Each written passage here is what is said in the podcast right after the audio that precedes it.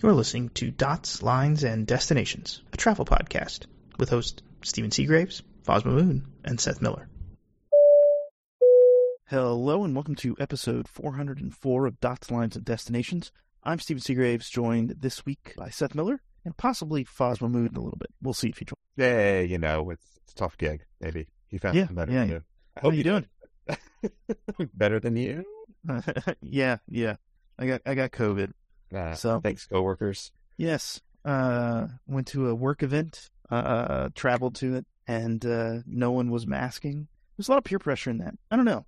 Like, it's weird. I feel like a company should probably have a policy that says masks are welcome. Um, but that wasn't necessarily the case. Yeah. No one was wearing a mask, and I felt really out of place because it was with clients and stuff. And that turned out to be a mistake. So next time I'm just going to, you know, screw image. So, Yeah, the uh, I I have found that I have been one of the few masked people at things the last couple weeks as I've been at events, and it's interesting. There's a lot of oh, did you want me to put a mask on too? And I'm like, dude, you do you. I, I think it's safer this way. I don't mind wearing it, and yes, I got COVID. I used to I wore a mask about the same amount, interacted with people about the same amount. I'm still keen on not doing that again. So, Yep. stre- stretching uh, out as long as I can, at least. Yeah. Yeah, yeah. It sucks. And I actually, on the way home, I actually, which I didn't even know they were still doing this, but Washington apparently is still doing the uh, exposure notifications. So I actually, on Saturday, I got a notification from Washington State that apparently I'd been on a plane or, you know, been near someone long enough um, that had tested positive in this uh, in the state of Washington. So I didn't I didn't realize it was still happening. Yeah, I was in Rhode Island last week uh, at a loyalty related event and was in the state long enough that my phone prompted me if I wanted to be notified. So there's Yeah. that. Yeah, I mean, I, I usually just leave it on Washington, and if I travel to California, I'll switch to there or anywhere that has um, notifications. It's nice. It's a nice system. Yeah, I, I didn't actually take advantage of it, um, but it you know it's there. I guess I don't know. Yeah. So this, I mean, this kind of messes up some plans we had, um, and uh, yeah, it sucks. Yeah. Uh, but let's let's just jump in. I think Foz might be joining us in a minute. Let's talk about the uh, AA flagship suite. First class is dead. Long live first class. Uh, maybe that's going to be an interesting bit. So, flagship first is dead, right? We we actually talked about this a few weeks ago, uh, sort of in the context of what's going to happen with the uh, what were they? The A three twenty one Ts, the Transcon planes, and how those are going to be reconfigured. Um, as part of this news, American came out with uh, the new 787-9s and new A three twenty one XLRs Okay. as well as the existing 777-300 ERs, the 77W, wi- um, will all have this new flagship first suite. Uh, excuse me, flagship suite, not flagship first. And so it's uh, and they're and they're going to get uh, more premium economy seats. They chose two different products, one for the narrow body and one for the wide body, Hmm. um, both for premium economy and for for uh, business class. So that's, That's that's weird. kind of weird. Yeah. Right? I mean, it's very similar in the herringbone. One's herringbone, one's reverse herringbone. So, you know, head in the aisle or not. Um, and yeah, it's weird that they did two vendors. Hmm. I, I guess it's because, you know, getting it to fit on the narrow body is harder or a different approach, and the vendor that they picked for the wide bodies couldn't really do it. But hmm um, so there's that. The other thing that everybody is sort of uh, a Twitter about, if you will, is will the first row be different? Like a bigger bulkhead seat. yeah. So th- because it's that sort of angled approach, the front Mhm. row has more space. So like a la JetBlue, where they have the JetBlue Mint Studio, yeah. Yeah. Um, there's that one. There's a few. I mean, even without the angle, right? We had uh, our Air New Zealand's doing it with the angle. I think are they angled? Uh, Virgin Atlantic's doing it without the angled. There's a bunch of airlines that are sort of going down this path, and whether they sell it for in a special way or not is really the question. Um, in this case, American, we don't know. There's a lot of people sort of looking at the renderings and saying the wood grain looks different or the seat doesn't look like it has the screen in the same place. And so that's a giveaway that it's definitely going to be different. Uh, even if they do, it's not going to be flagship first. Yeah. So is is this going to be a staged process, or are they just kind of as they take these planes out for their checks, they're just going to replace the seats? I'm not sure what the timing plan is on the 777 300ER retrofits. Obviously, the other ones are being delivered new, so that's Yep. easy enough to do. Um, Yep. The other interesting thing is the XLRs are going to have 20 uh, business class beds on them. Hmm. So not the 16 that, you know, single aisle transatlantic planes have been known for. Uh, also not the 24 that JetBlue did for its uh, LRs, which are flying to London right now, uh, on the off chance they actually have enough. Otherwise, it's, you know, the other planes. um, oopsie. But yeah, it's an interesting situation with that. With 20 is an interesting number of seats. It gets to the same number of business class seats that exist today on the Transcon planes. Mm-hmm. Um, and the existing A321Ts are going to get retrofit to back to the match the existing fleet. So the Oasis sort of layout, uh, sort of just regular domestic planes. Hmm.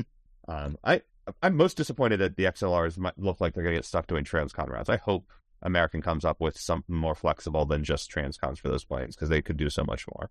Yeah, but you don't think they would fly them out of Philly or JFK to a bunch of second and third tier markets? I hope they do, but the way this announcement came out, it sure makes it sound like they're going to be flying transcons. At, at least also flying transcons. They're going to have more of these than they are uh, the Ts right now. I think there's like 16 Ts in the fleet, and I forget how many, but I know they ordered more than 16 XLRs. But it's still, I don't know.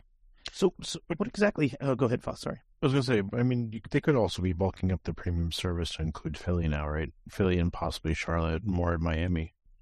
Yeah, they could try that. That'd be, I mean, why would you?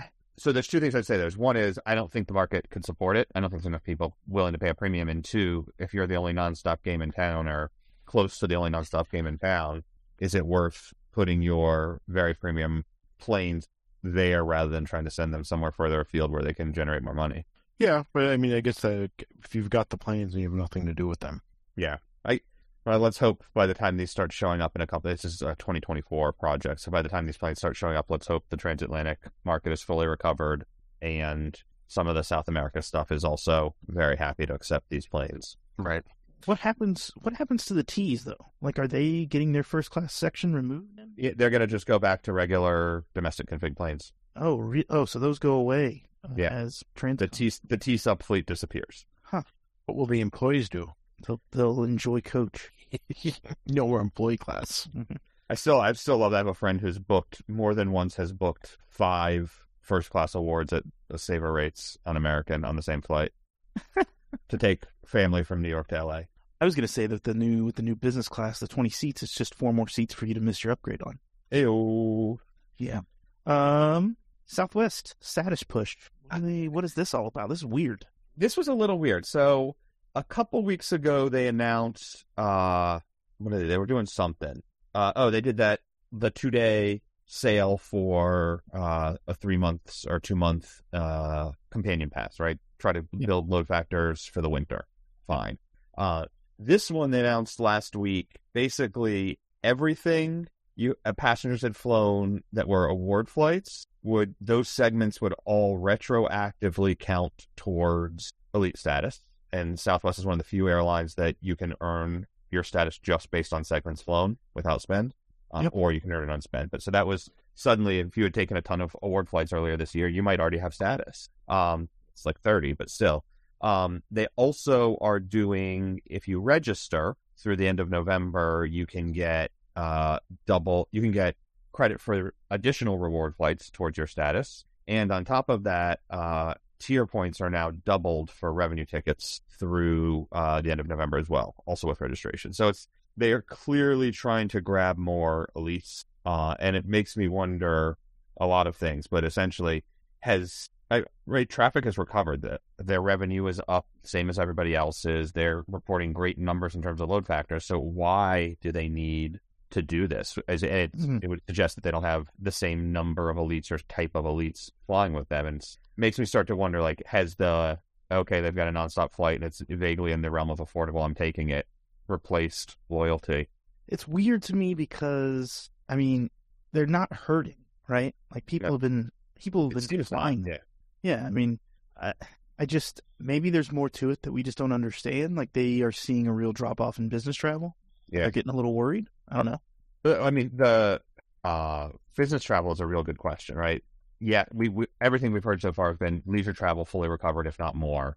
Uh, business travel, small businesses back to an extent. Uh, there's still corporate travel, big corporate managed corporate accounts is definitely not fully recovered yet. And it's fits and starts. It sort of keeps coming back and then faltering. And part of that is in a lot of cases that was either traveling consultancies where you have to have sort of someone in the other office to go visit them to do the work at the at your customer's office, or uh, going between offices of the same company as the employees, uh, rather than sort of the conference travel. Conference travel is definitely back. I've you know seeing plenty of that, but if in a lot of cases, some of the bigger offices are people aren't fully back or aren't back full time. You know, it's only a couple days a week. I think that's skewing that travel demand significantly. Yeah, absolutely. Yeah, it's weird. I'd be interested to hear from uh, Southwest Flyers that are maybe taking advantage of this. I mean, to see. It, it raises the question. Right? Will United match? Oh, sorry, this isn't FlyerTalk. Uh. no, like does Southwest see something that the others are trying to ignore? Yeah, right. Uh, there, there's clearly economic headwind in the broader sense, right? Not just airline on the horizon. If you watch the market at all, it's kind of depressing, and then has to catch up with everything else soon enough. Especially depressing if you're in the United Kingdom. Oh yes, so you know where the pound to the dollar was almost equal. Get down to 103. I'm super excited to be there in a couple weeks. I can afford it. I don't know. I was looking at hotels. They're still four hundred dollars a night. Well, yeah, but they're not five hundred and fifty anymore, so I can almost afford it. I, that's what I mean. That's let's talk about that a little bit, right? Uh, as part of this, because is this travel? You know, are we seeing it's like a one and done type thing where people are traveling, they've done their three trips for the year, and now the Southwest in particular is saying we're not seeing any bookings from these same people for the next six months, and our people that usually book, you know, weekly travel or biweekly travel aren't doing it, and maybe they're just like, hey, we want you to keep your status. Um, that could be definitely be part of it. Yeah, I mean, obviously, right? We've had two years of you get to keep your status, don't worry about it. Extending that, you know, a, a full you get to keep it, don't worry about it again seems like a bad or a, a challenged idea, at least with you know two months, three months left to go in the year. Three. Uh, hmm, we're not not get ahead of myself here. Uh, but you know, I, JetBlue emailed me asking me to buy up already. Right. So they're already selling again. Obviously, they want that ancillary revenue. It's a slightly different approach, but you know, there, there's a lot going on in terms of airlines trying to get people to convince people that elite status still matters without giving it away necessarily. And Southwest is maybe sort of giving bits of it away more than not, but at least the some of it they're certainly requiring at least more travel to get at it. So yeah. I don't know. It it is interesting though. I I feel like there's a there's definitely a shift in what elite status is and represents and who's getting it still. Yep. Right. Like I know you guys both are still sort of going for 1K um, this year. We're trying to. Um, so there, there's cer- there's certainly still some push for elite status in you know in the corporate travel world, but that travel world has changed so much. The sort of who's doing it and who's getting status has definitely shifted. I don't know what status actually gets you anymore. Right? yeah, been saying that for a couple of years, but yeah, I agree. Gets. I mean, you get you get on the plane kind of first on United. Kind of. I should just be an active duty vet or something uh, active duty military. that seems uh, like a long way to go just to get on the plane first. I'm joking, Foss. Um, or have have children under two. So, um, yeah, I don't know. I don't know. It's interesting. Uh, Regent, Regent took flight. They're uh, this is a, this is a flying boats. Uh, it's a was it WIG wing and ground effect or something like that? Yep, wind yep. Um, and so the idea here is there's a couple things going on. They are designed to connect coastal cities. Uh, they fly like 100 feet over the waves or something like that. They do some nifty things like propellers in front of the wings so that the air cro- traveling across the wing surface is always moving at the same speed, hmm. which is the propeller speed. So they can sort of guarantee the smooth flow of air to get the lift effect that they're looking for. Uh, they say it's sort of infinitely safe because you're never more than 100 feet off the ground obviously, you know, infinitely safe. It's just yeah, yeah hundred still, yeah, hundred feet still drop. Uh, a lot of potential for things to go funky there. Um, uh, you, you have less concern if you run out of electricity, I suppose, uh, with those than the heart planes that we were talking about last week. Um, but yeah, they are, and they keep touting the fact that they've got seven billion dollars in orders, which may or may not really be true. Uh, they've, I actually pressed them a little bit on this, and they say they've got about 400 aircraft committed uh, from different companies. Hawaiian Airlines is a big name uh, that's committed there. They've sold some to ferry operators because they're mm-hmm. ships. They operate under like shipping and na- uh, naval or whatever. Maritime, maritime, maritime. That's the war. Thank you. Uh, so different pilot training rules, um, which is to say they're not they have captains, not pilots or ship captains, whatever. Um, so yeah, there's a lot of interesting stuff going on there uh, in terms of what's going on. But their uh, smaller model plane took flight last week. Yeah, got off the ground. cool. Yeah. So there's Or, oh, got off the water. got off the water. Yes, all the words are wrong. Sorry. There's video out there of this happening. Though? Yeah, they put out some promotional stuff. I, you know, the the 19 seater is interesting. They've got plans for a 100 seater, and that's where things get super super cool. Yeah. So I mean, do you think we could see these like in Florida or coastal cities like that, or is this going to be rele- maybe the Maldives for the 19 seater? So Maldives is a play. Uh, Inter Island on in Hawaii is a play. Uh, ferry terminals in Europe. There's a couple big ferry operators in Europe that have put in orders. Hmm.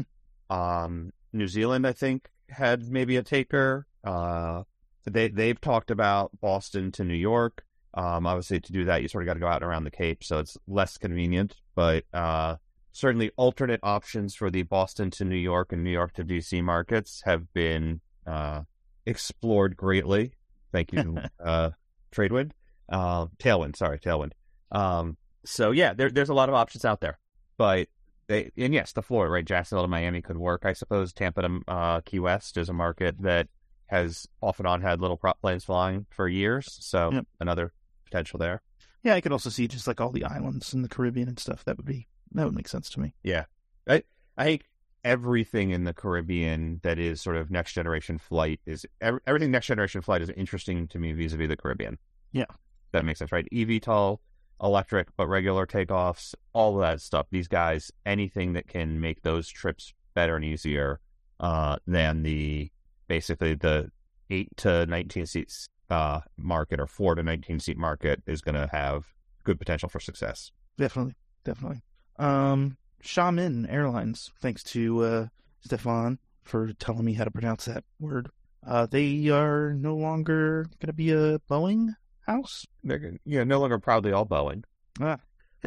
uh, just like Alaska Airlines. Now, um, they ordered 40 A320 Neos or 320 family. So I Yeah, don't know yeah. what split is. Uh, but yeah, they were about 160 seat, uh, excuse me, 160 planes, single aisle mostly. There's some set, they had some Dreamliners too, or have some Dreamliners. They had 10 Max in delivered before the grounding in China, uh, and had, I think, another 20 on order. But this seems to be a indication that as an airline, they also do not expect those planes to come back anytime soon into service in China. So, uh, and even if they do, they'll have these. Uh, they've got an Airbus fleet now as well. So they'll take uh, 40 A320 Neos and use them, I'm guessing, domestically and then to some of the local uh, destinations Yeah. outside of China. Yeah. Regional, regional area, China stuff. Yeah. Yeah. Um, stuff. yeah. It, you know, obviously, Airbus is super happy to get another airline that was previously all Boeing into its, you know, roster. Uh, geopolitics, man, sucks. Yeah, but how does this work then? Because uh, they, I'm trying, I'm trying to think like how do they? Hmm, trying to think how to word this. It seems, it seems like a weird choice, right? Because Airbus is already having trouble delivering. The, the in terms of like delivery timing. Yeah, Yeah, so part of this is it's still a couple years out, which gives Airbus a chance to catch up. Uh, part of it is presumably taking advantage of Airbus having the delivery line in Tianjin. hmm And I don't remember if it's a full on, I think it's a full on FAL, right? It's a full on assembly line. So uh, presumably that one can scale up a little better than, uh, or has more room to grow more quickly than Hamburg or Toulouse or even Alabama. Uh, and also, Airbus is getting real aggressive about saying they're going to hit rate 75, so 75 planes a month over the next couple of years. So that would line up with when these planes are supposed to start showing up. There's an old saying in sales: "Don't confuse sales with implementation." Yeah. Oh boy. Sure, we can do that. Yeah, we can do anything. Anything's possible with time and money. Um, No, no, no, no, no, no, no. You don't get those. You just have to do it anyways. yes, yes. Uh, A380 auction. We talked about this in episode 374, and now it's uh, really going to happen. Yeah. Uh, Airbus is doing a fundraiser of some sort. Uh, they took one of their old A380s and sort of parted it out and are like 500 ish different things that they're selling. So uh, mid October is when it's actually finally happening. I was like, it made the round. They put out another release last week and it made the rounds again. I was like, this, I swear this sounds familiar and went back and found the references from the beginning of this year. So Nice. it is it is familiar because they've announced it once before or twice before, but it's happening. We shall see. Yeah, buy a fan blade. Yeah, I'll take a fan blade. I What about, they're like, a- What about a cowling? also an option? Make a a- nice- Make a giant table out of that. Yeah. You can just stand by an airport, wait for one to fall off. Hey, hey, hey! These aren't Pratt and Whitney's, okay? You know. um, whatever BA and QR and uh, Qatar are announcing. That's what you put in the show notes. So I thought I'd quote that here because I think you're still. I still don't know. Yeah, I think you're. They announced it, and I I don't know. know. Yeah. Um, I put that in the notes because last week they were supposed, like, they started teasing that they were going to have an announcement with stupid Twitter and Instagram like posts at each other, and then on Monday they finally did announce, or they issued a press release saying that we're expanding our partnership. And I've read it several times now, and I can't tell what it really means. Is it just code shares? Is it like a joint venture? Is it coordinated pricing and scheduling? I it none of it makes sense to me. So there's something going on there. They now they added 42 more countries to their partnership, whatever that partnership may be. Well, maybe they're on the same uh, path as United and Emirates to figure out their partnership. I would assume this is, uh, yeah, yeah, that's fair. the same. These guys at least are using the same loyalty program, so they've got that a step ahead there. But yeah, this is it's just a weird announcement. I don't understand what they were getting at, but and the pictures they have of like their flight attendants smiling at each other is kind of nauseating. But Are, are we that desperate for any sort of press that they'll half announce things? yes, Is this the world we're in now? Yep. Yes, Okay. Like 'Cause United, see, like you and like United's teasing thing with Emirates.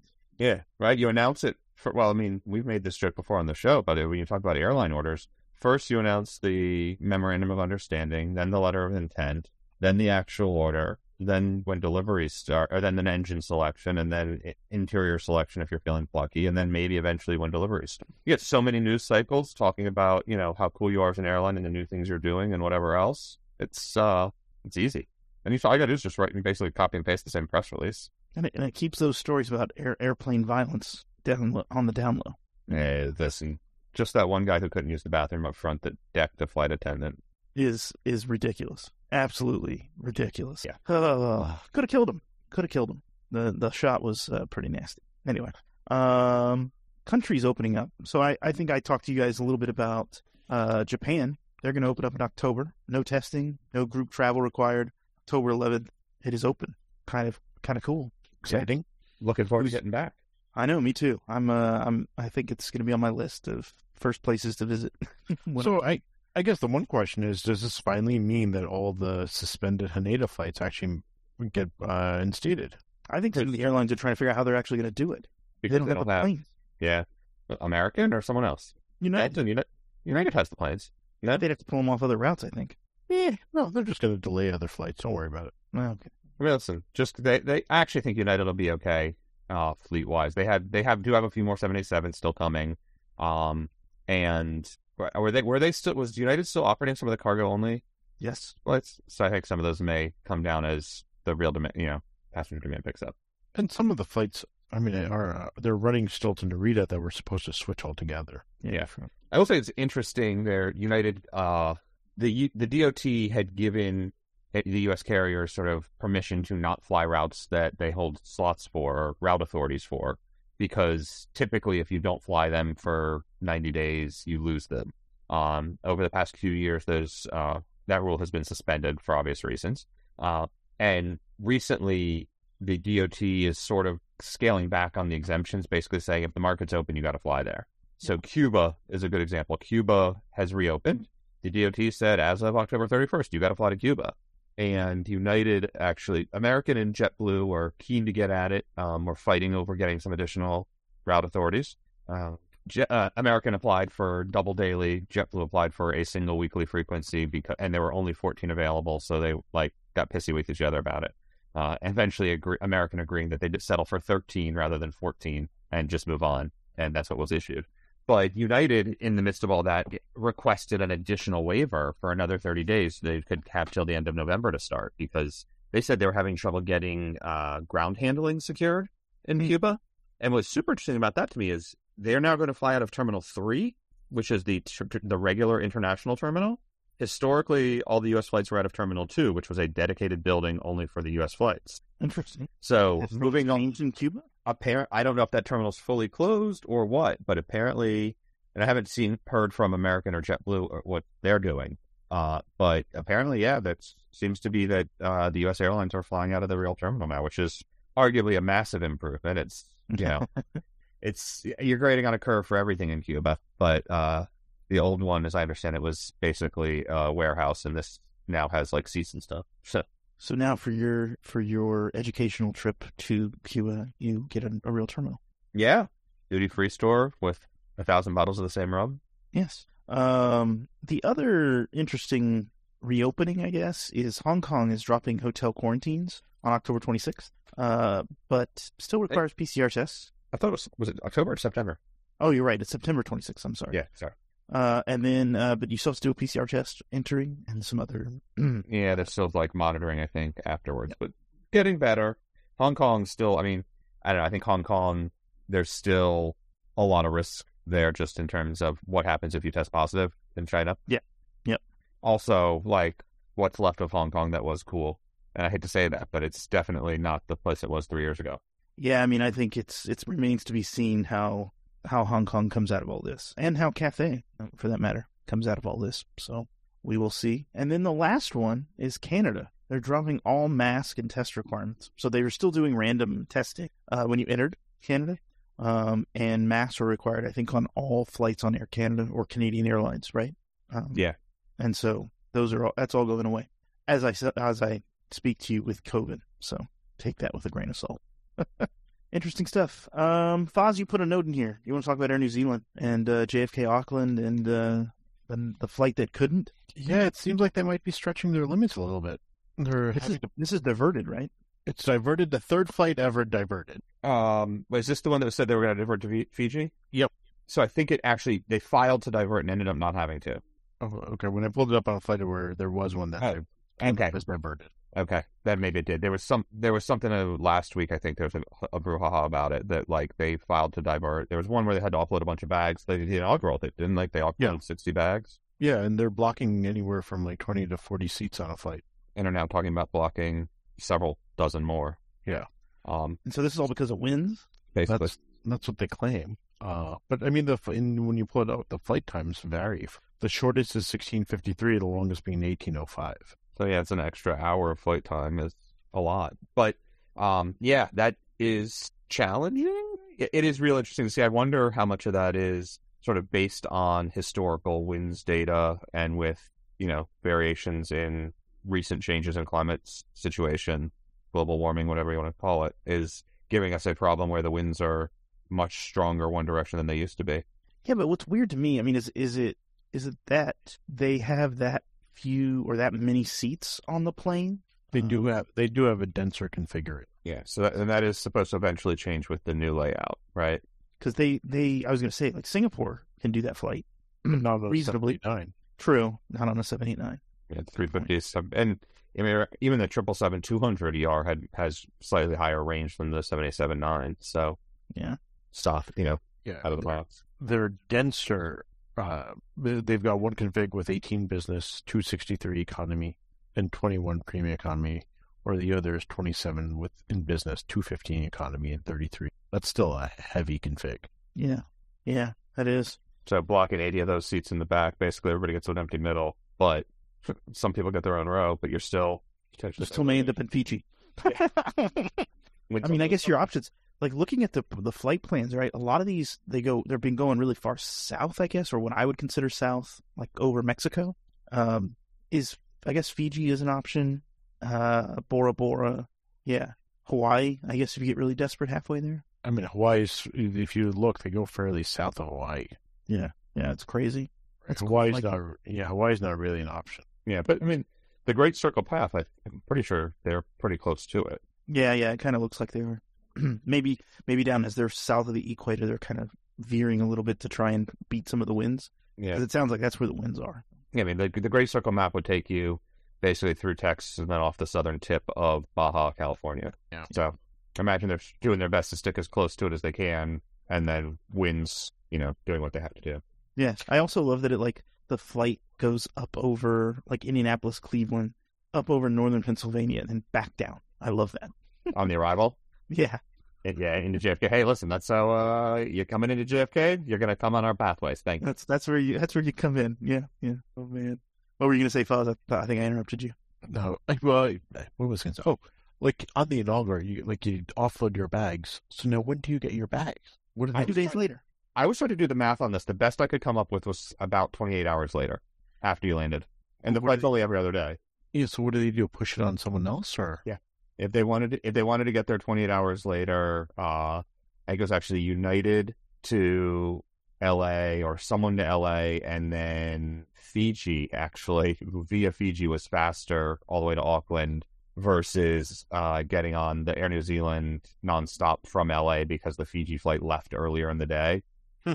And so you could get like if you got right. Part of the challenge there is that this flight leaves JFK so late that it's basically the last flight out Hmm. Right. Right? So you can't. You got basically, if the bags don't make it, you've got six or eight hours until the next flight leaves, and then instead of being an 18-hour routing, it's a 28-hour routing, 26-hour routing. So you know, there's and that's best case scenario. So it takes a lot longer for them bags to eventually show up, and it's. uh But I would say I found like sort of American or United or someone to LA, and then LA onward was typically the fastest to get them. Hmm. But you got to wait a long time. Yeah, looking at one of the flights uh, from this past Monday was 9,041 actual miles. Wow, wow. It's a lot of time. Yeah, yeah, absolutely, absolutely. That that's crazy. Um, anything else you guys want to talk about? I feel like there was another story that I I had a brain fart on. Blame COVID. There's always another story we screw up and miss, so you know. Probably. What do you guys think about um, United and some of the the Newark Dubai stuff? Do you think that's going to take two planes, right? More. It's more than 12 hours. Well, I yeah, it's probably close to one and a half, actually. Okay, But they're, they're not that- doing it daily, are they? Yes, they are. Okay. Because that's like an interesting utilization to me, right? If they can't fill it, or will it just not last? Do you think they'll go they'll go three times weekly I I think they got to keep it daily. to make to make it make sense? Yeah. Because I, I I just struggle to see how they're going to fill that up on a on a daily basis, even with connection. I just I I struggle, really struggle. I mean, there's like a enough, noodle over. there's enough traffic going in that part of the world. If they can market it properly, they could fill it. True. From you think from the New York area, there's enough. Do you know how many brown people live here?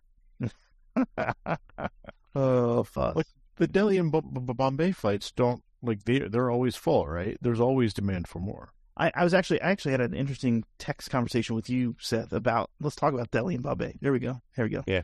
Here's a here's a topic. I, I potentially have to go to India. I probably will have to go to India a couple of times. And uh, I have to go to Bangalore. And uh, there's nothing really good from the United States, right? Like the options are Delhi or Bombay or connect through Europe Or, And- or connect in the Middle East. or connect to the Middle East. And the options connecting via Delhi or Bombay require you to spend the night there. It's, Yes. It's like an eight hour connection. And that sucks. especially because waking up for that 6 a.m. flight the next morning is disgusting. The, uh, yeah, it, it is terrible. I agree. Just so you guys know, the current scheduled timing is an arrival at 7.40 p.m. and then a departure at 2.15 a.m. for United in and out of Dubai. So the plane sits on the ground there for six and a half hours. Wow. But that's time to, I'm sure it's time for Emirates connection banks, right? That 215 bank is a brutal time, but that is a popular bank in the Middle East. And it lands at Newark at 9.05 a.m. So you catch the sort of 11 to noon departure block out of Newark. Yeah, I think, I mean, I, th- I like the 7 p.m. arrival. That makes sense because you can connect to plenty of stuff on Emirates with that. Um, that's, yeah, that's interesting. But I- I yeah, it's, it's like coming out of Delhi. Or coming Yeah, exactly. Yeah, exactly. Yeah, yeah. Th- those marks have always been terrible, and that's sort of why Air India and United and American have all wanted to run this Bangalore flights. Right? They all see demand for people. People have demand for not connecting terribly.